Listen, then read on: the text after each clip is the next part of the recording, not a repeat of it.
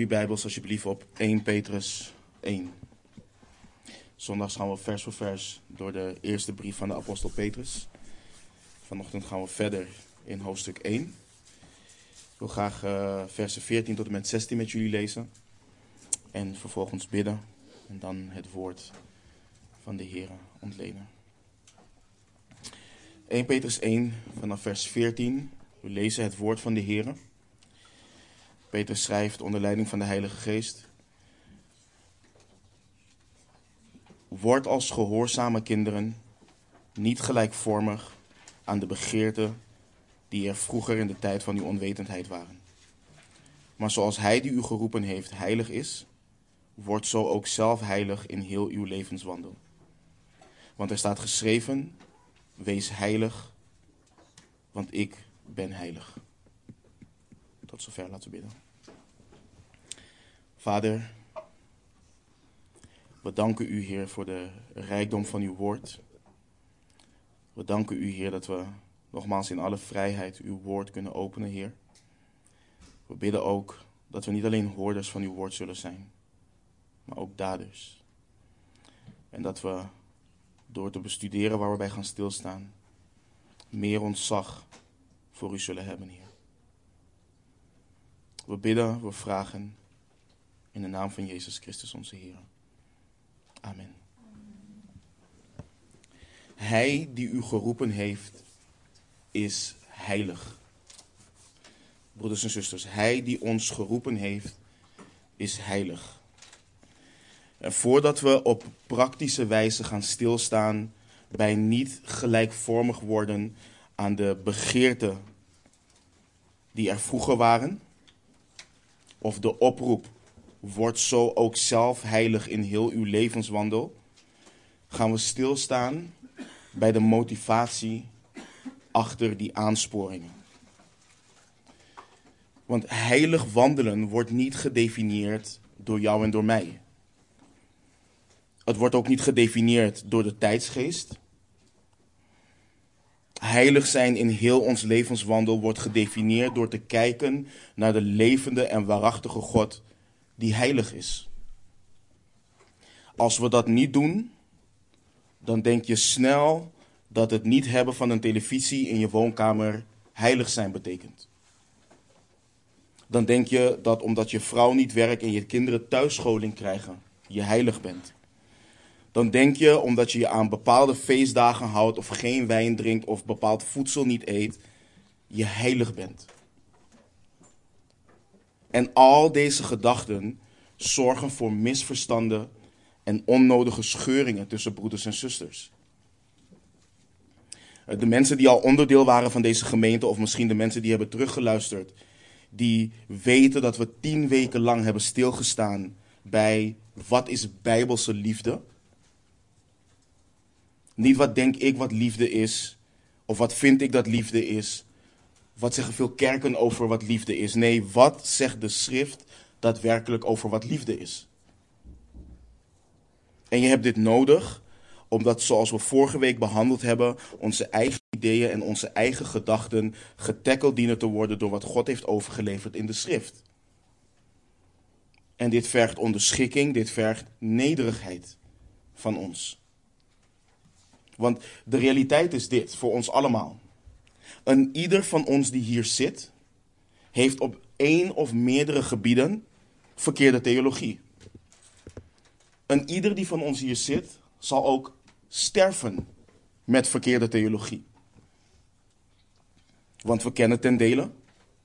En verkeerde theologie op sommige gebieden, en ik benadruk op sommige gebieden, is niet wat je een christen maakt.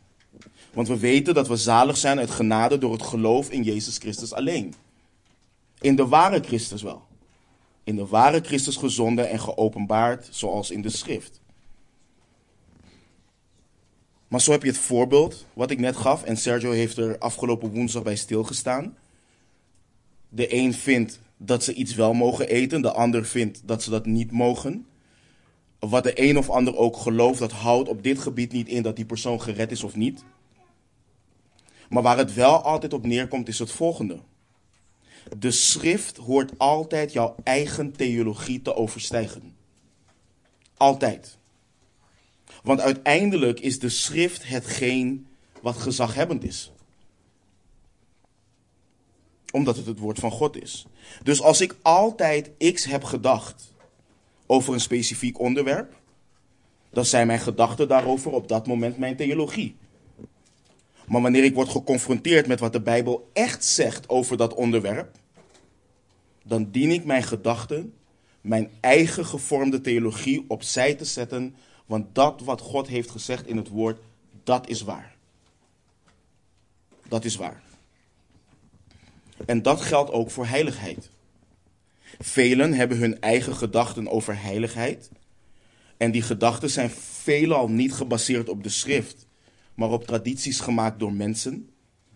En vorige week zei ik het al: ieder gebod gegeven door God is verankerd in wie Hij is, in wat Hij gedaan heeft en de hoop waarin we staan. Dus als wij willen weten wat het betekent om heilig te wandelen, dan moeten we eerst kijken naar God die zelf heilig is. En dit is de reden waarom we eerst daarmee beginnen en daarna gaan kijken naar de aansporing. Petrus schrijft in vers 15, maar zoals hij die u geroepen heeft heilig is. In vers 16, wees heilig, want ik ben heilig. En de heiligheid van God is een onderwerp waar velen mee worstelen en die velen vermijden. Het is een karaktereigenschap van God wat ook vaak te snel platgeslagen wordt. Het wordt vaak alleen gezien vanuit zijn absolute zondeloosheid, zijn afkeer van zonde. En alhoewel dat zeker een onderdeel is van de betekenis van zijn heiligheid, is dat niet het enige wat het betekent. Als dat jouw beeld is, dan wordt dat op een gegeven moment ook zichtbaar in jouw leven. Want het is om deze reden dat je vaak ook hoort op God is liefde, ja maar hij is ook heilig. Om die reden hoor je dat. Het is die eendimensionale kijk op zijn heiligheid wat deze uitspraak produceert. En daarom ben ik er echt van overtuigd dat wanneer iemand net tot bekering is gekomen, het niet alleen onze taak is in discipelschap om hen simpelweg te leren: dit is wat je doet en dit is wat je niet doet. Nee, mensen moeten meegenomen worden in wie God is in zijn wezen. Wat betekent het dat hij heilig is? Wat betekent het dat hij genadig is? Wat betekent het dat hij liefde is? Wat betekent het bijbels dat hij rechtvaardig is? En dat voor zover we dat met ons beperkt verstand kunnen begrijpen. Maar dat is echt iets wat we dienen te doen. Dus laten we het woord heilig definiëren. In het Hebreeuws zijn er een aantal woorden die we moeten kennen wanneer we spreken over heilig, geheiligd of heiliging. We hebben de woorden kadosh, wat komt van het woord kodesh. En let op enkele versen waarin het eerste woord voorkomt. In je Bijbel, naar Exodus 19, vers 6. Daar lezen we: U dan, u zult voor mij een koninkrijk van priesters en een heilig volk zijn. Dit zijn de woorden die u tot de Israëlieten moet spreken. In Leviticus 11, vers 44 en 45 lezen we: Want ik ben de Heere uw God. U moet zich heiligen en heilig zijn, want ik ben heilig. U mag uzelf niet verontreinigen met al de kruipende dieren die zich over de aarde voortbewegen. Want ik ben de Heere die u uit het land Egypte heeft laten vertrekken, opdat ik u tot een God ben. U moet heilig zijn, want ik ben heilig. Hier, het woord, hier wordt het woord kadosh gebruikt. En dit woord heeft de betekenis gewijd. Gewijd. Dit houdt in dat iets gewijd is aan iets of iemand. Het heeft een speciaal doel. Let nu op, het, uh, op een aantal versen met het woord Kodesh. Exodus 3, vers 4 en 5. Toen de Heere zag dat hij ging kijken, riep God tot hem, dus tot Mozes, uit het midden van de doornstruik en zei: Mozes, Mozes. Hij zei: Zie, hier ben ik. En hij zei: Kom hier niet dichterbij. Doe uw schoenen van uw voeten, want de plaats waarop u staat is heilige grond.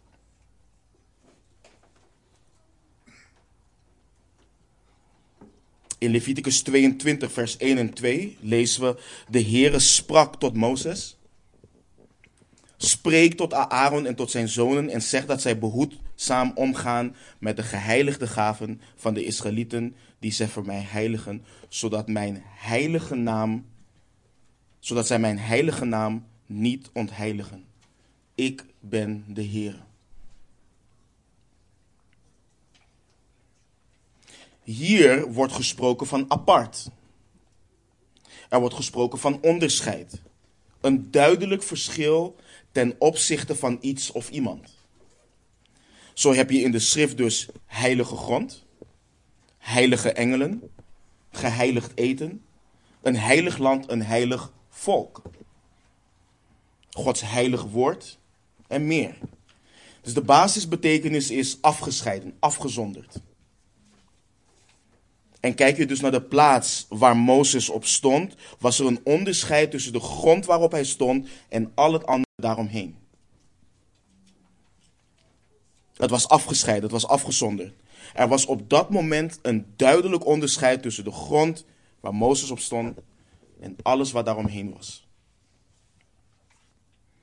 En dit kun je dus ook zeggen van de schrift. De schrift is gescheiden, afgescheiden, apart. Anders dan alle andere geschriften die er zijn. En je krijgt dus het idee, het concept, dat het niet hetzelfde is als het andere. Het wordt voor een doel en soms voor een bepaalde periode verheven boven al het andere. En God leert ons in en door de schrift dat Hij heilig is. Hij is heilig. En het begint hier dus mee. De Heere onze God is afgescheiden, apart, anders, hoog verheven boven alles en iedereen. Hij is afgezonderd. Hij is in zijn eigen klasse. En dus in de basis, wanneer je Gods heiligheid wilt bestuderen in de schrift, ga je niet alleen kijken naar de teksten die expliciet zeggen dat hij heilig is, maar ook de teksten die zeggen, zonder het woord heilig te gebruiken, dat hij heilig is. Want als God heilig is, als hij afgezonderd is, als hij afgescheiden is, als hij hoog en verheven is en in zijn eigen klassen, dan is er niets en niemand als hij. Dat is wat hij duidelijk maakt.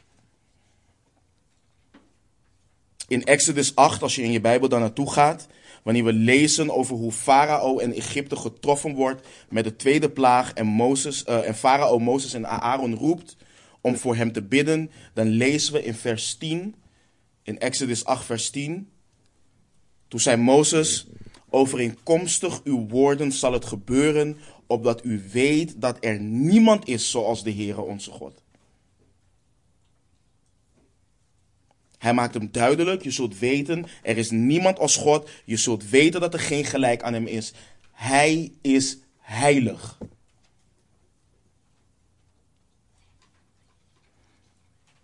In 1 Kronieken 17 lezen we het gebed van uh, koning David. En in vers 20 lees je: Heere, er is niemand zoals u. En er is geen God dan u alleen zoals blijkt uit, blijkt uit alles wat wij met onze eigen oren gehoord hebben. Het hele gebed van David is prachtig, maar let op wat we hier lezen. David maakt duidelijk. Hij maakt duidelijk, heren, er is niemand zoals u. Er is geen God dan u alleen. Hij is verheven, hij is in zijn eigen klasse, hij is heilig, hij is afgezonderd hoog en verheven boven alles en iedereen.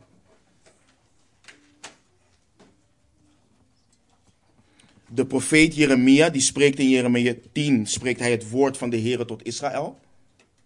Hij maakt daarin duidelijk dat de Heere God niet is als de afgoden gemaakt door mensenhanden. Hij waarschuwt Israël tegen afgoderij.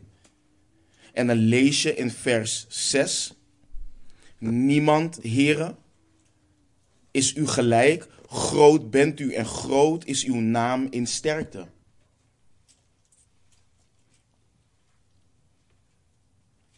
In de lofzang van Hanna zie je het prachtig terugkomen in 1 Samuel 2. De Heere God heeft het gebed van Hanna verhoord en heeft haar een zoon gegeven. En in vers 2 van haar lofzang lees je: Er is niemand zo heilig als de Heere. Waarom niet? Want er is niemand buiten u. En er is geen rotsteen als onze God. Hier zie je dus hoe Hanna in haar loflied zegt waar we bij hebben stilgestaan. Er is geen God buiten de Heere om.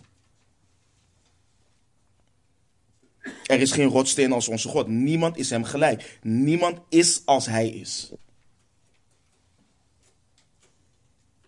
Hij is heilig, hij is afgezonderd, hij is afgescheiden, verschillend, anders, hoog en verheven boven alles en iedereen.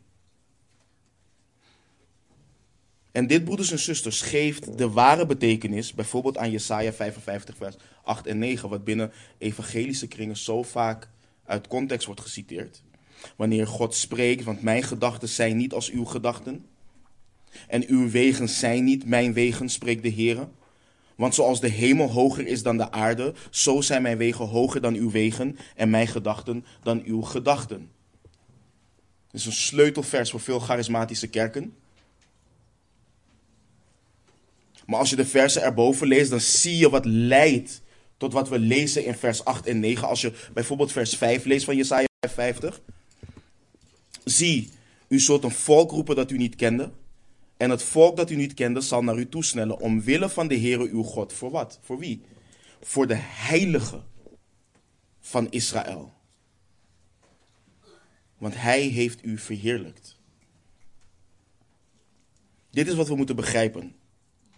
Wij moeten God niet gaan conformeren aan de beperktheid van onze gedachten en hem menselijk proberen te maken.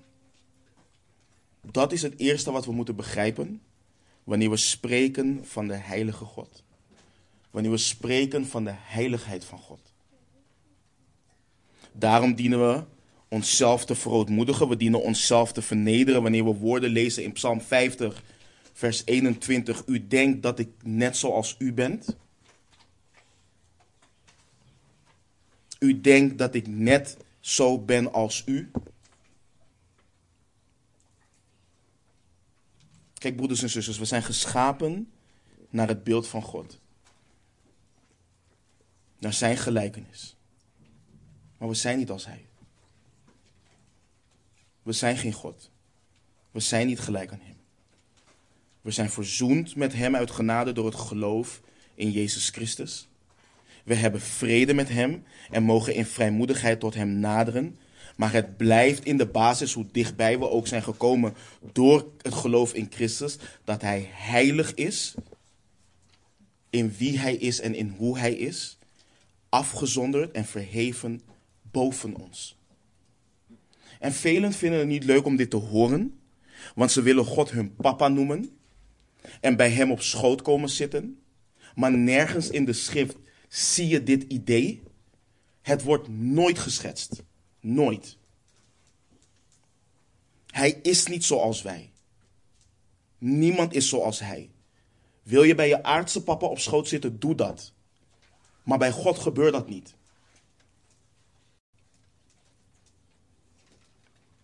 In Exodus 15, vers 11 lezen we het als volgt.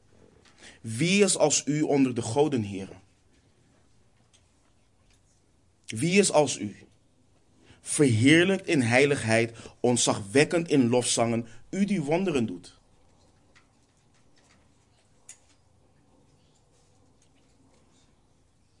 En dit is wat het hoort te doen. De heiligheid van God hoort ontzag, eerbied op te wekken in ons hart. Let op Openbaring 15, vers 3 en 4. En zij zongen het lied van Mozes, de dienstknecht van God, en het lied van het lam met de woorden. Groot en wonderbaarlijk zijn uw werken, heren. Almachtige God, rechtvaardig en waarachtig zijn uw wegen. Koning van de heiligen, wie zal u niet vrezen? Heren, en uw naam niet verheerlijken? Immers, u alleen bent heilig. Want alle volken zullen komen en u aanbidden, want uw oordelen zijn openbaar geworden.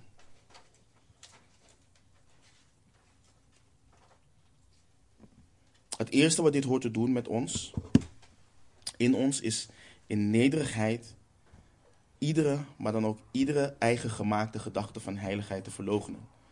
En de definitie en ware wandel te gaan zoeken in Hem zelf die heilig is. Dat is wat het hoort te doen.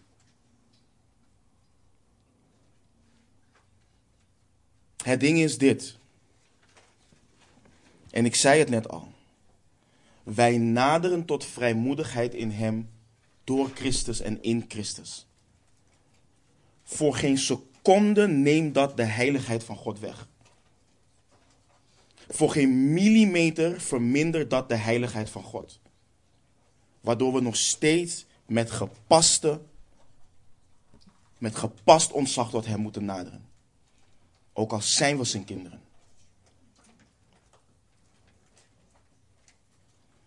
Dus dat God heilig is, betekent hier dat Hij apart is.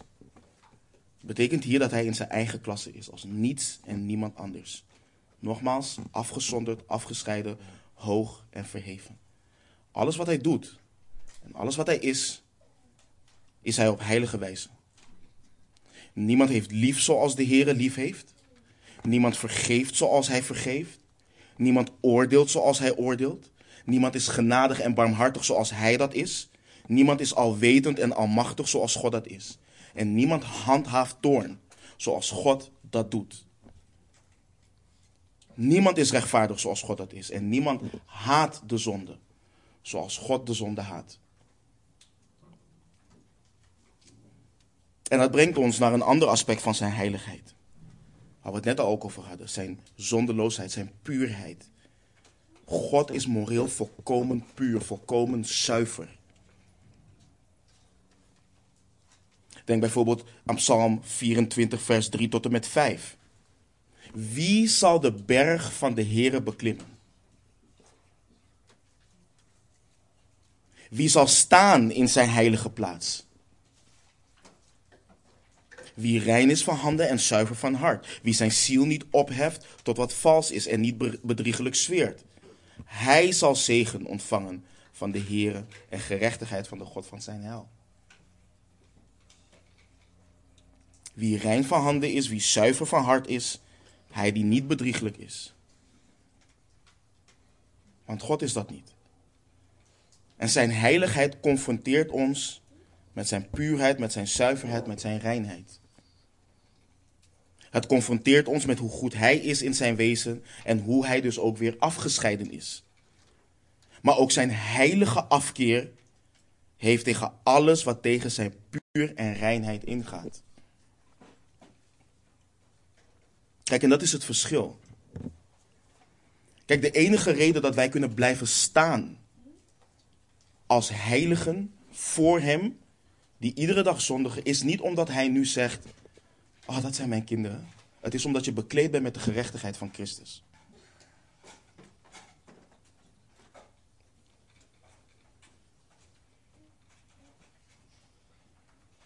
Hij is rein. En het is om die reden dat hij zonde haat. Daarom is wie afwijkt van de rechte weg een gruwel voor de Heer. Daarom zijn de plannen van een kwaaddoener, kwaaddoener een gruwel voor de Heer.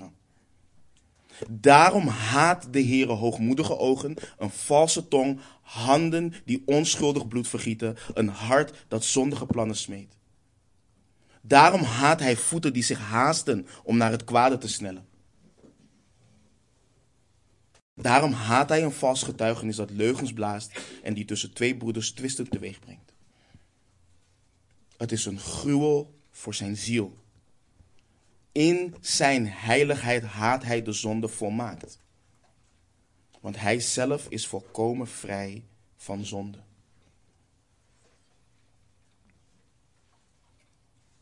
Johannes leert ons in 1 Johannes 1 vers 5 en dit is de boodschap die wij van hem hebben gehoord, van hem gehoord hebben en aan u verkondigen, dat God licht is en dat in hem in het geheel geen duisternis is. Er is geen duisternis in God, in het geheel niet. Hij is zuiver, hij is rein, hij is puur. En juist daarom, daarom is hij een wreker. Daarom is hij zeer grimmig. Daarom handhaaft hij zijn toorn jegens zijn vijanden, jegens de goddelozen. Maar allen die Jezus Christus hebben aangenomen, hen die hij macht gegeven heeft om zijn kinderen te worden, uit genade door het geloof zijn veilig bij de heilige God en worden door hem geheiligd en gezuiverd in heel hun levenswandel. En dit is waarom de wedergeboren discipel voor de troon van God kan komen te staan en niet verteerd wordt door zijn heilige toorn. Niet omdat hij goed is. Niet om wat de discipel gedaan heeft. Maar puur omdat hij bekleed is met de glorieuze gerechtigheid van de Zoon van God, die zelf zonder zonde is.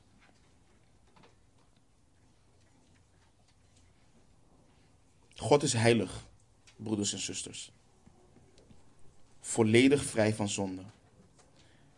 En we zien zijn afkeer jegens de zonde in en door de hele schrift heen. Het is om één zonde waardoor Adam en Eva verdreven werden uit de Hof van Eden. Het is omdat Mozes de Heere God niet geheiligd heeft voor de ogen van de Israëlieten, dat Mozes hen het land niet zou inbrengen. Het is omdat Nadab en Abihu, de zonen van Aaron, de Heere niet hebben geheiligd in hun toenadering tot hem, dat er vuur voor het aangezicht van de Heere uitging en hen verteerde en zij stierven voor zijn aangezicht. Hij is geen God die vreugde vindt in goddeloosheid. De kwaaddoener zal bij hem niet verblijven. De dwazen blijven niet staande voor zijn ogen. Hij haat allen die ongerechtigheid bedrijven. Hij brengt de leugenaars om.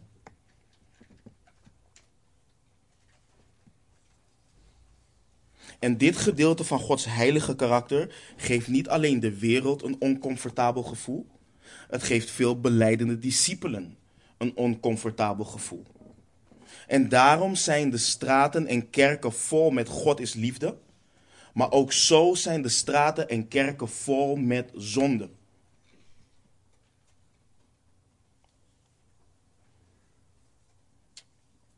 En wat moeten we vooral niet doen? Liefde en heiligheid tegenover elkaar zetten. Want zoals we net hebben gezien, heeft hij lief op heilige wijze.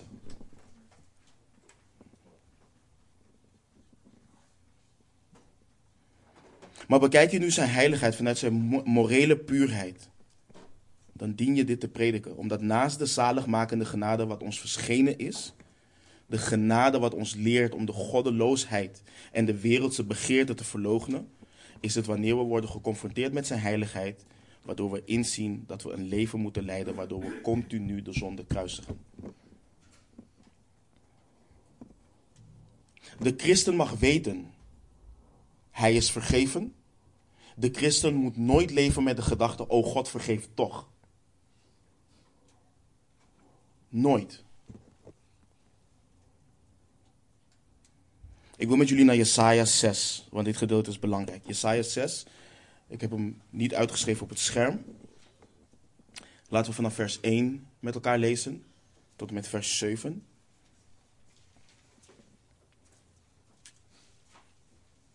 In Jesaja 6 lezen we het woord van de Heer.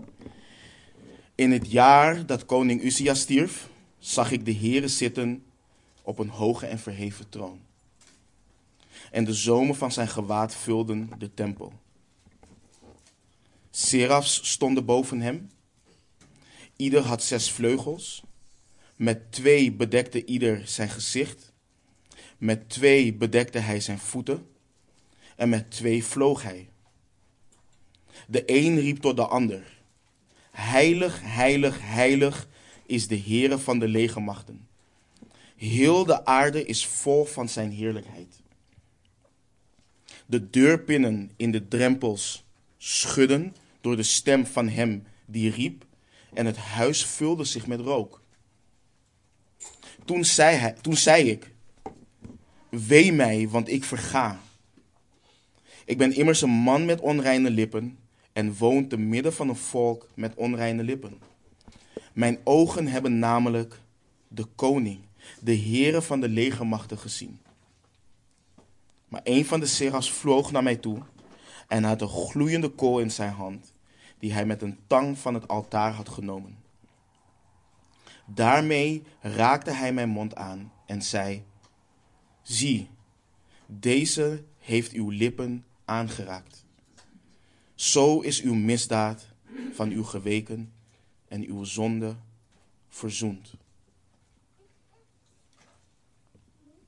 Dit hier moeten we niet op zichzelf zien staan. In 2 Kronieken 26 lees je over hoe Uzia koning werd op 16-jarige leeftijd. Hij was een voorspoedig koning, een machtig koning. 52 jaar heeft hij geregeerd in Israël.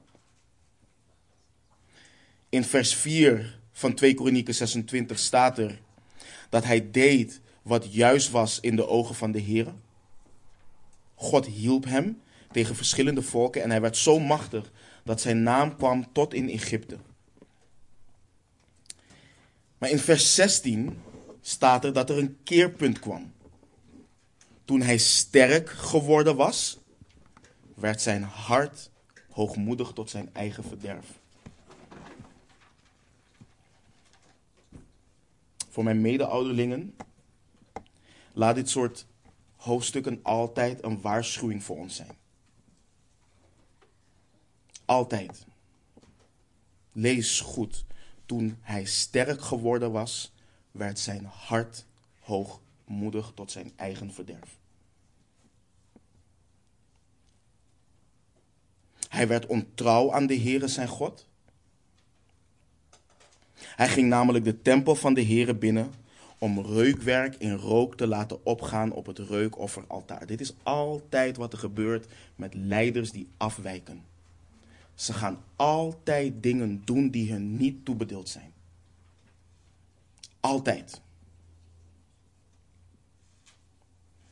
Dit was iets wat alleen voor de priesters was. De nakomelingen van Aaron. En toen hij hiermee geconfronteerd werd, werd hij boos. Dat gebeurt ook altijd met hoogmoedige leiders. Ze laten zich niets vertellen. En Uzia werd vervolgens getroffen met melaatsheid. Hij bleef melaats tot zijn dood. Maar besef, hij werd voorspoedig gemaakt door God. Het land en het volk floreerden. Dit was een belangrijke koning voor hen. Maar hij stierf. Want ieder mens sterft. Het einde van een gouden tijdperk. En Jesaja, de profeet, die ziet in het jaar dat die machtige koning stierf, de heren zitten op een hoge en verheven troon. De aardse koning stierf, maar de heilige en waarachtige koning leeft en zit nog steeds op de troon. De heilige kent geen begin, hij kent geen eind, hij leeft, hij is eeuwig. Hij is de ware koning. Let ook op dat de heilige regeert. En let op hoe hij regeert. Hij zit op een hoge en verheven troon. Hij zit.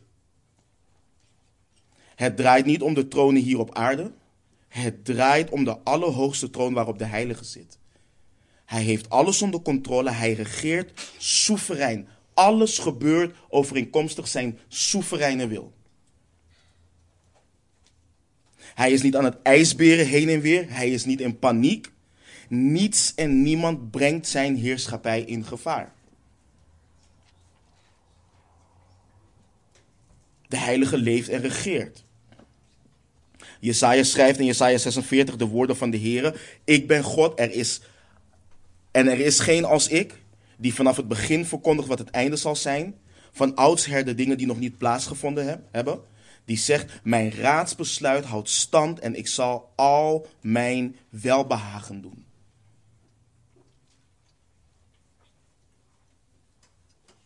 En deze woorden dienen we op te slaan in onze harten. We dienen hier acht op te slaan. te vaak hebben we een reactief idee en beeld van de heilige. Ja, hij is wel betrokken, maar pas wanneer ik hem om raad vraag. Of pas wanneer ik hem toelaat. Luister, je hebt niks toe te laten. Hij is koning. Niet jij vertelt de koning wat je moet doen, hij vertelt jou wat je moet doen. Hij regeert. Hij regeert soeverein. Hij verkondigt wat het einde zal zijn. Hij heeft jouw leven in zijn handen. En dat is waarom ik krielig word wanneer beleidende christenen dingen zeggen als ja, nee, wanneer ik er klaar voor ben, dan kom ik naar God.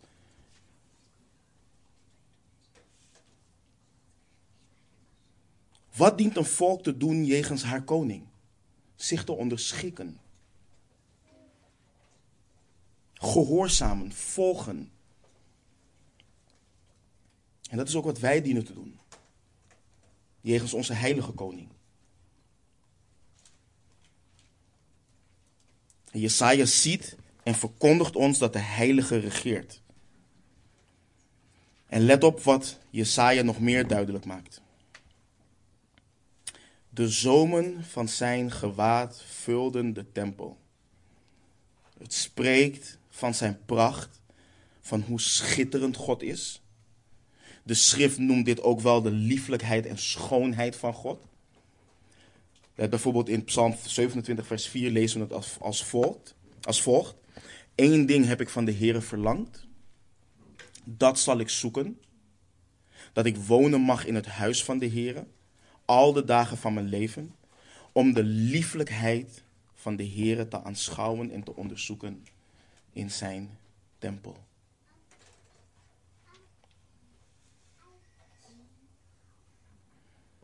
Jesaja 33, vers 17. Uw ogen zullen de koning aanschouwen in zijn schoonheid. Ze zullen een wijd uitgestrekt land zien. En, en, en let nu ook op. Weer in Jesaja 6. Serafs stonden boven de Heer. We weten niet veel van deze wezens. We weten dat het heilige engelen zijn. Dat ze dicht bij God leven. Verder weten we niet veel. We weten genoeg om te weten dat deze glorieuze wezens er niet uitzien zoals we dat vaak in Hollywood en al dat soort afbeeldingen afgebeeld zien. We weten dat deze wezens leven om God te aanbidden. Maar we zien in deze glorieuze wezens dat ze niet gevallig zijn, dat ze zelf heilig zijn. Dat de, maar dat de heiligheid van God zo imponerend is dat ze met twee van hun vleugels hun gezicht moeten bedekken en met twee van hun vleugels hun voeten moeten bedekken. Wat symboliseert, wat symboliseert hoe nederig ze zijn en onwaardig zij zichzelf vinden en dit alles moeten bedekken in de aanwezigheid van de Heilige. En bedenk dit, broeders en zusters. Bedenk dat deze heilige wezens hun gezicht moeten bedekken voor het glorieuze licht van de Heilige, voor Zijn majesteit, voor Zijn schoonheid, voor Zijn pracht. En in het licht van de bediening van deze wezens krijgen we een glimp van de heerlijkheid van God. Zijn heiligheid is zo onbeschrijfelijk, zo oneindig, zo bijzonder dat de hemel alleen het niet kan bevatten. Het strekt overal uit. Het verspreidt zich van het hemelse rijk en vult heel de aarde.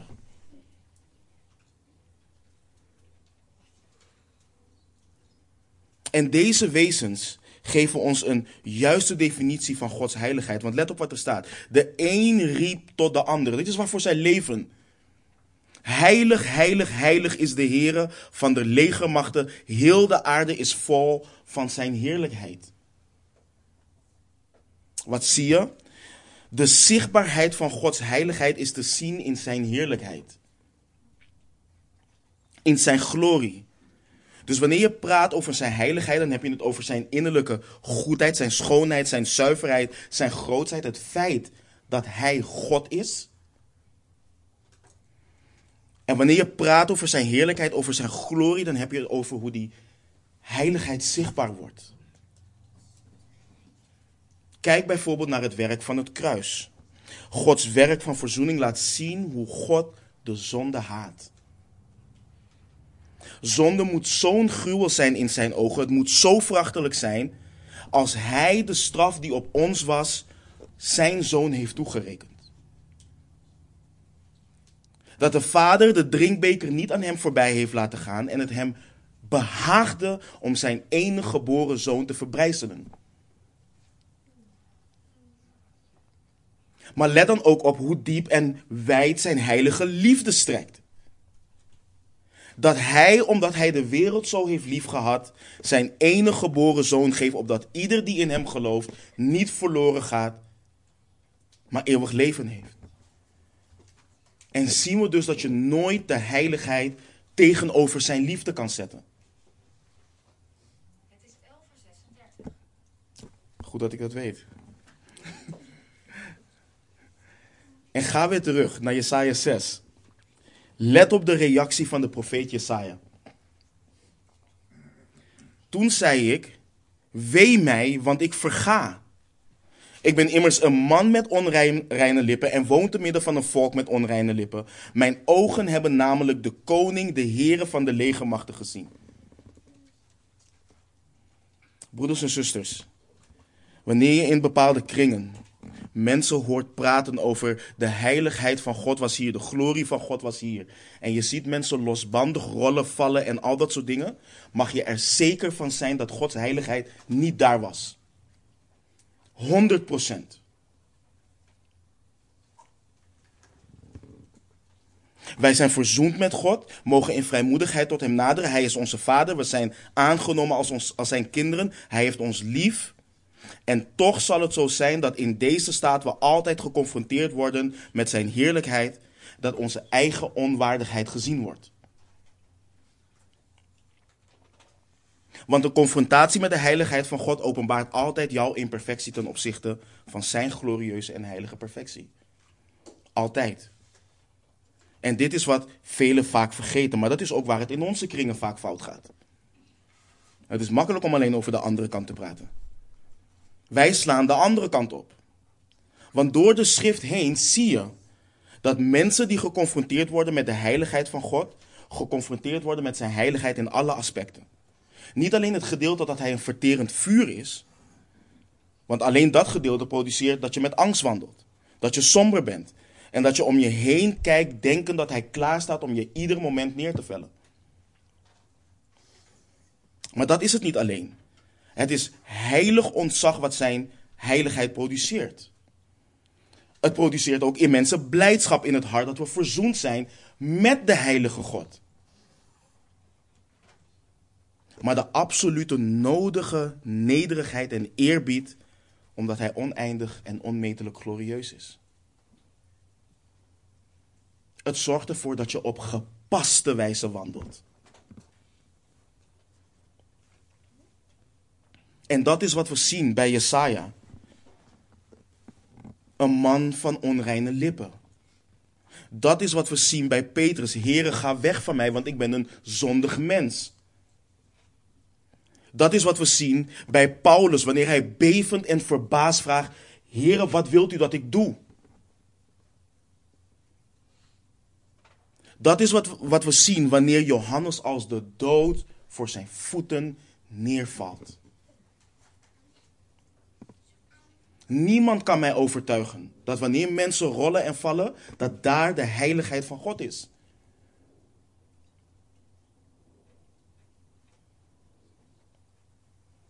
Wat zien we bij al deze broeders? Intiem met de Heer, maar met ontzag.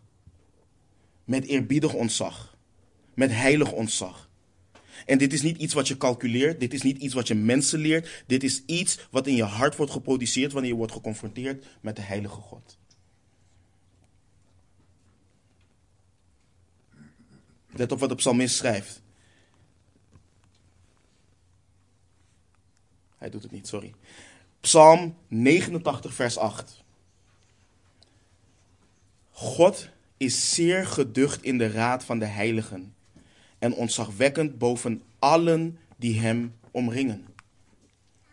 Psalm 89, vers 8. Het woord geducht betekent gevreesd. Het betekent ontzagwekkend. Hij is gevreesd. Hij dient gevreesd te worden in de raad, in de samenkomst, in de bijeenkomst van de heiligen. In Psalm 99, vers 5 lezen we als volgt: Roem de Heere, onze God, buig u neer voor de voetbank van zijn voeten. Waarom? Heilig is hij. Heilig is hij.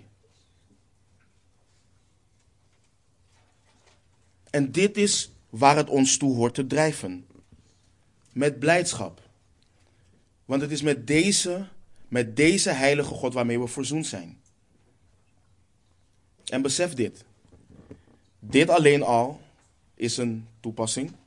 En het hoort een uiting van ons hart te zijn als reactie op zijn heiligheid. We hebben het hier alleen al over onze verhouding jegens hem. Hoe wij voor hem horen te staan en tot hem horen te naderen als heiligen. We hebben het nog niet over hoe uit dit zich in onze omgeving. Of onze omgang met de wereld. En wat we wel en wat we niet doen als christenen.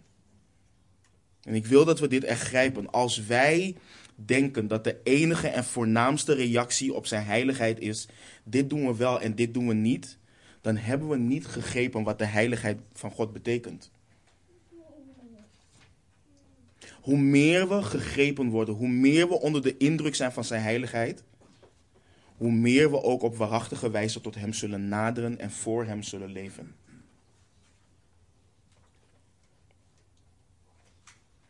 Het is het werk van witgepleisterde wanden om te roemen in het werk wat wij hebben gedefinieerd als heilig, zonder, te, zonder gegrepen te zijn door de heiligheid van God. Het is het werk van hen die naderen tot Hem, met hun lippen, maar waarvan hun hart ver van Hem is. Zij zijn het die het theologisch weten, maar er niet door geraakt zijn. Die andere lasten opleggen, maar die zelf met geen vinger willen verroeren. En mag ik wat zeggen? Het is niet alleen charismatische kerken die hier vol mee zitten, ook de conservatieve en bijbelgetrouwe gemeenten zitten hier vol mee. Want het komt neer op het volgende. Kijk, een, een, heilige en bijbelgetrouwe gemeente is niet alleen een gemeente waar het woord van God open gaat en men weet wat er staat. Het is een gemeente waar allen in de gemeente ook daders van dat woord zijn. Een bijbelgetrouwe en heilige gemeente wordt niet alleen gedefinieerd door de trouw van de ouderlingen, maar waarin alle heiligen met de ouderlingen wandelen in hetgeen waartoe God hen heeft geroepen. Een heilige en bijbelgetrouwe gemeente is niet een gemeente die zondag de juiste liederen zingt, de juiste vertaling leest en vers voor vers door de Bijbel gaat. Het is de verzameling van mensen die buiten de samenkomsten leven overeenkomstig wat God geboden heeft en samenkomen om Hem te aanbidden. En ieder van ons kan elkaar in de ogen aankijken en zeggen: Amen, ja, God is goed. Maar de rest van de week leef je als een goddeloze. Dan ben je dus niet gegrepen door de heiligheid van God.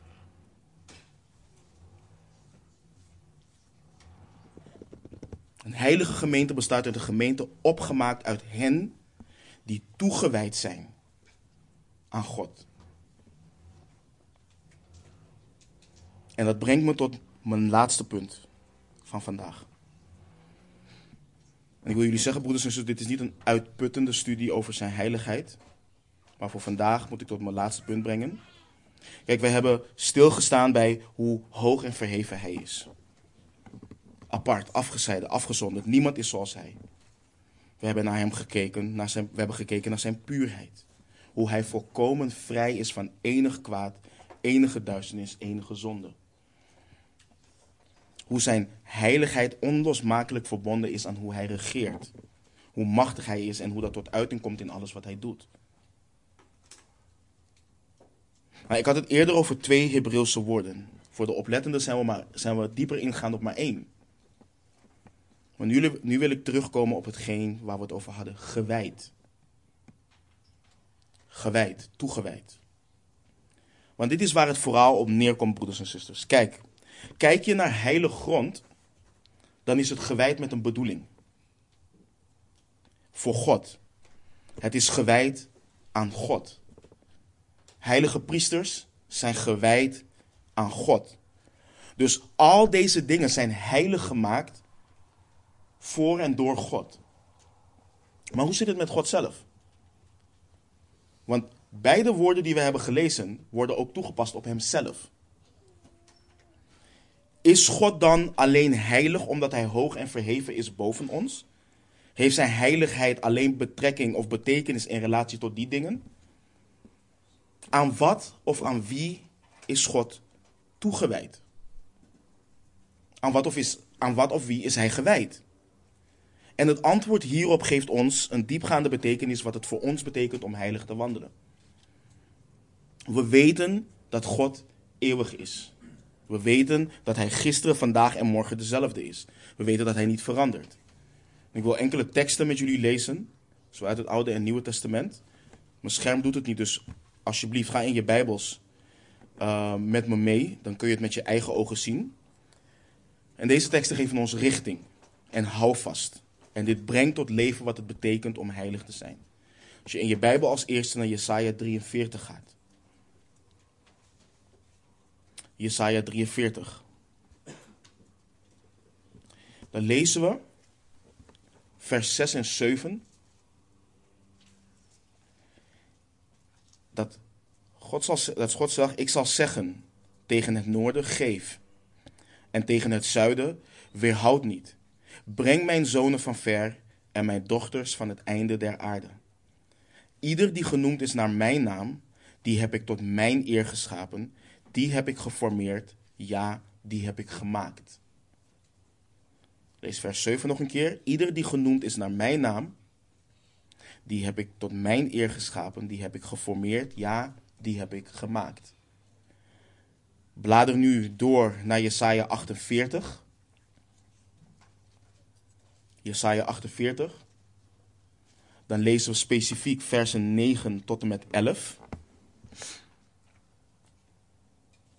Daar lezen we.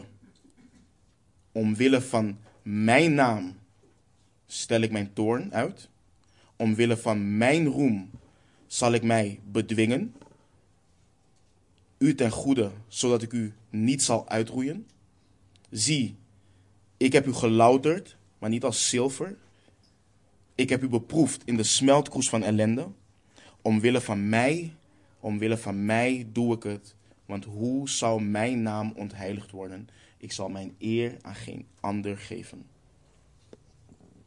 Let alsjeblieft goed op wat we hebben gelezen. In Jesaja 43 stond er tot mijn eer. Tot mijn eer. In Jesaja 48 lezen we omwille van mijn naam. Omwille van mijn roem.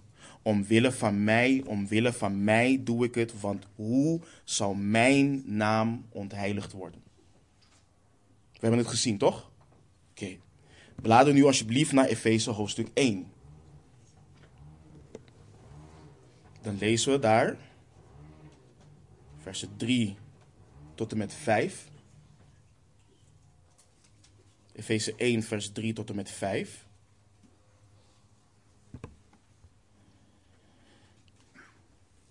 Gezegend zij de God en Vader van onze Heer Jezus Christus, die ons gezegend heeft met alle geestelijke zegen in de hemelse gewesten in Christus, omdat Hij ons voor de grondlegging van de wereld in Hem uitverkoren heeft, opdat wij heilig en smetteloos voor Hem zouden zijn in de liefde. Hij heeft ons voorbestemd om als Zijn kinderen aangenomen te worden door Jezus Christus in zichzelf overeenkomstig het welbehagen van Zijn wil. Let op vers 5. Let op waarom Hij dit allemaal heeft gedaan. In zichzelf overeenkomstig het welbehagen van zijn wil.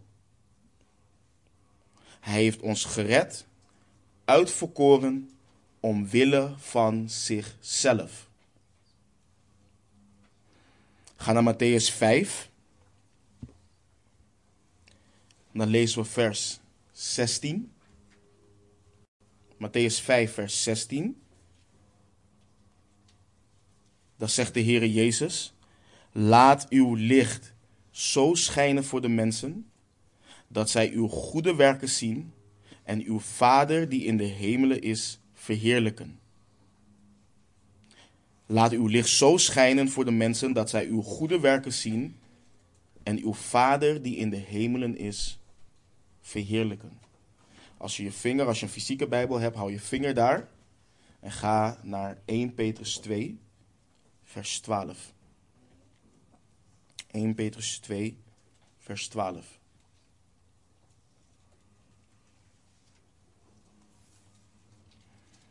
Daar schrijft Petrus: Houd uw levenswandel onder de heidenen goed, opdat zij die nu van u kwaad spreken als van kwaaddoeners, door de goede werken die zij in u waarnemen, God verheerlijken mogen op de dag dat er naar hen omgezien wordt. Wat zien we in Matthäus 15, wat zien we in 1 Petrus 2, vers 12? Waarom doen we de werken die we doen? Waarom doen we de goede werken? Opdat wij de eer en glorie zouden ontvangen, opdat men ziet hoe goed wij zijn. Nee, we zien het. Wat zien we? Opdat ze Hem, onze God, onze Vader in de hemelen zullen verheerlijken. Broeders en zusters, we zijn geschapen tot eer en glorie van Zijn naam. We zijn zalig gemaakt tot eer en glorie van Zijn naam. Onze Heere Jezus Christus deed alles voor de eer van Zijn Vader. God vernederde en versloeg Farao omwille van Zijn naam. Hij redde Israël uit Egypte omwille van zijn naam. Romeinen 15, vers 7 leert ons dat wij als broeders en zusters elkaar dienen te aanvaarden, zoals ook Christus ons aanvaardt, tot heerlijkheid van God. Dit moeten we grijpen. Dit moeten we grijpen. De Heere God, Hij is niet alleen heilig omdat wij slechts scheppingen zijn. Hij is niet alleen heilig omdat er geen goden als hem zijn. Hij is niet hij, alleen heilig omdat hij Farao vernederd en verslagen heeft. God is heilig in de zin dat hij volledig en volkomen toegewijd is aan zichzelf. Hij doet alles, maar dan ook alles wat hij doet omwille van zichzelf. Hij doet alles opdat hij eer, heerlijkheid en glorie krijgt. Omdat hij waardig is. De Vader verheerlijkt de Zoon, de Zoon verheerlijkt de Vader, de Geest verheerlijkt de Zoon, opdat de Vader ook verheerlijkt wordt. De drie enige God doet alles omwille van zichzelf. God is volledig vuur, ijverig gewijd aan zichzelf. Weet je wat dat betekent? Dat cijfert jou compleet weg. Compleet. Dit gooit alle glazen in en breekt iedere gedachte af waarin mens zichzelf centraal kan stellen. En ik heb het nu vooral over de beleidende kerk. Die dwaalleer en zelfzuchtigheid waarin men denkt dat zij centraal staan, is iets waarvan men zich moet bekeren. Niet alleen in de charismatische kerk, ook in kerken zoals die van ons.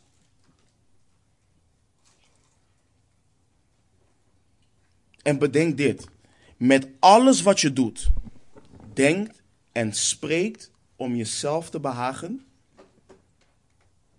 Daarmee beroof je de Heere God van eer en glorie.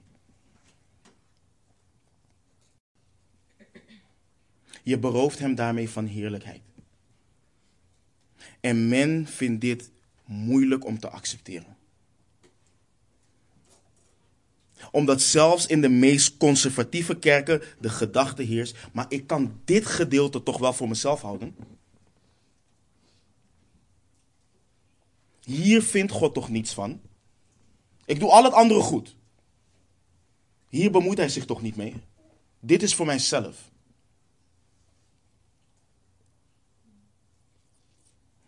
Er is niemand, broeders en zusters, niemand zo toegewijd aan het verheerlijken van Gods naam, niemand zo ijverig om te zorgen dat zijn naam niet ontheiligd wordt dan God zelf. Niemand. En daarom is deze doctrine, deze leer van Gods heiligheid, essentiële leer. Het is essentiële doctrine. Het vormt hoe wij wandelen, het vormt hoe wij denken, het vormt hoe wij spreken, het bepaalt alles. Want ik kan zeggen dat mijn vrouw niet hoeft te werken en thuis moet zijn met de kinderen, maar het gezin leeft nog steeds niet toegewijd aan de Heer. Ik kan zeggen dat ik geen tv in mijn huiskamer heb staan, maar door te zien waarin ik mijn tijd besteed, dat het helemaal niet uitmaakt of ik die tv heb staan of niet. Ik kan hier iedere samenkomst zijn. Blij zijn dat we vers voor vers door de schrift heen gaan. Eerlijk de schrift proberen te lezen. Theologisch gezien goede, gezonde liederen zingen. Maar hier nog steeds weggaan en leven als voorheen. Leven voor mezelf. En in een tijd waarin we veel horen over onze purpose, dat is wat centraal staat tegenwoordig. wat is het doel in jouw leven? Wat is mijn roeping? Want we hebben roeping hebben we geromantiseerd in de kerk.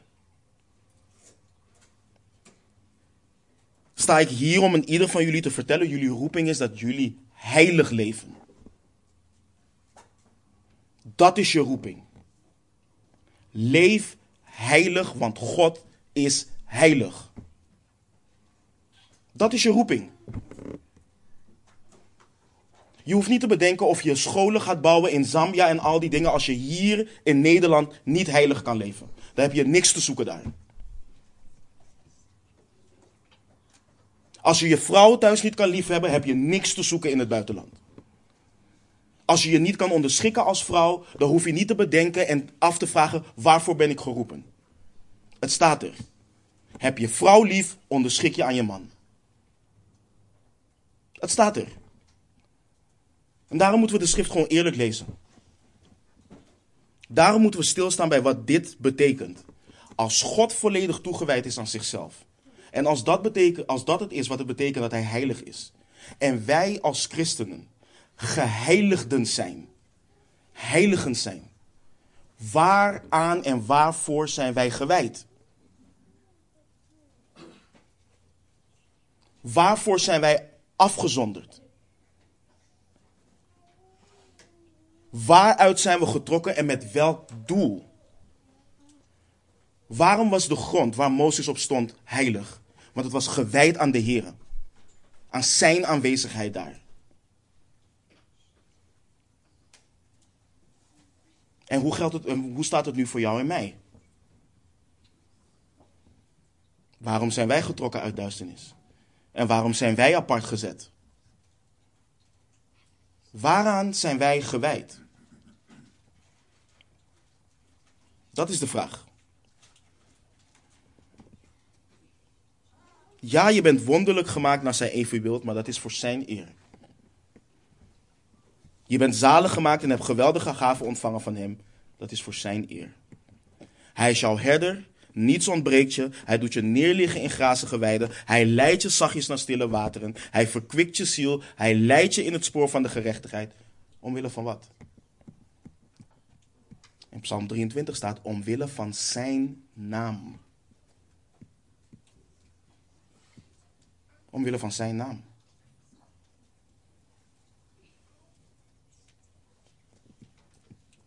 Alles, broeders en zusters, is voor zijn eer.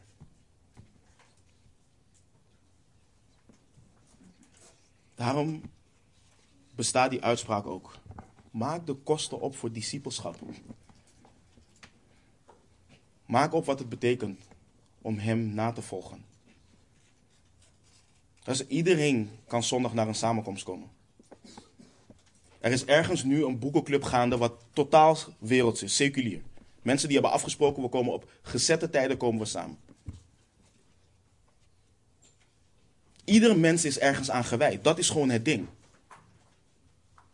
De vraag is, waar zijn jij en ik aan gewijd die beleiden discipelen van Jezus Christus te zijn?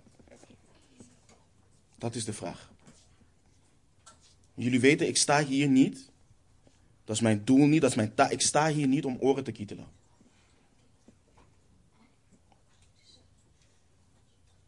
Het woord kan hard zijn, het woord kan, het kan zwaar zijn en al dat soort dingen. Maar we moeten met z'n allen opmaken. En dat is waarom. Of we hebben het op het scherm staat en als, staan en als het er niet staat, dan zeg ik tegen jullie, ga in jullie Bijbels daar naartoe. Waarom? Je moet het zien met je eigen ogen.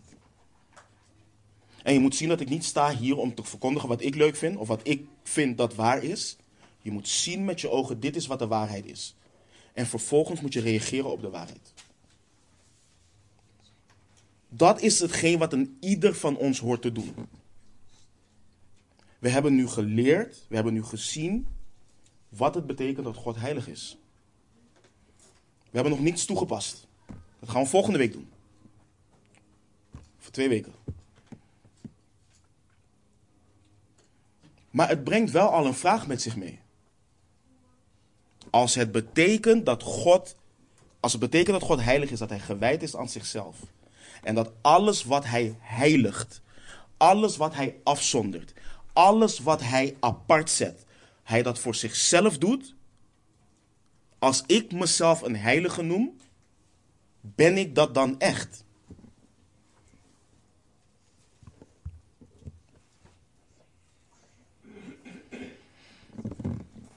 Word als gehoorzame kinderen niet gelijkvormig aan de begeerten die er vroeger in de tijd van uw onwetendheid waren.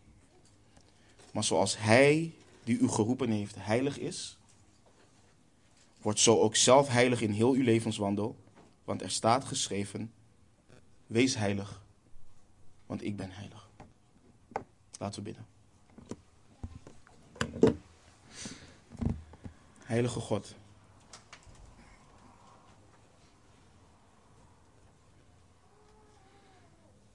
Heer, zijn momenten, Heer, waarin we geconfronteerd worden met uw woord en waar we gewoonweg niet weten wat we moeten bidden, Heer.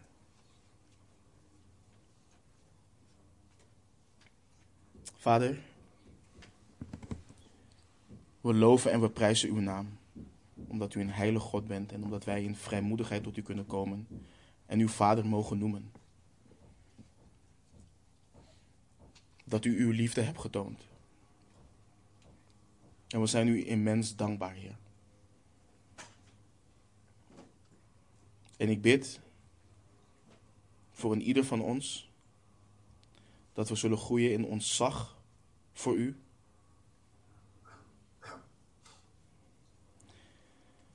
Heer, dat we niet als huigelaars zullen wandelen, maar dat we eerlijk gaan onderzoeken in het licht van uw heiligheid. Of wij zelf heilig wandelen. Vader, schenk ons de bekering en berouw waar dat nodig is. Ik zeg bewust waar, Heer, want het is nodig.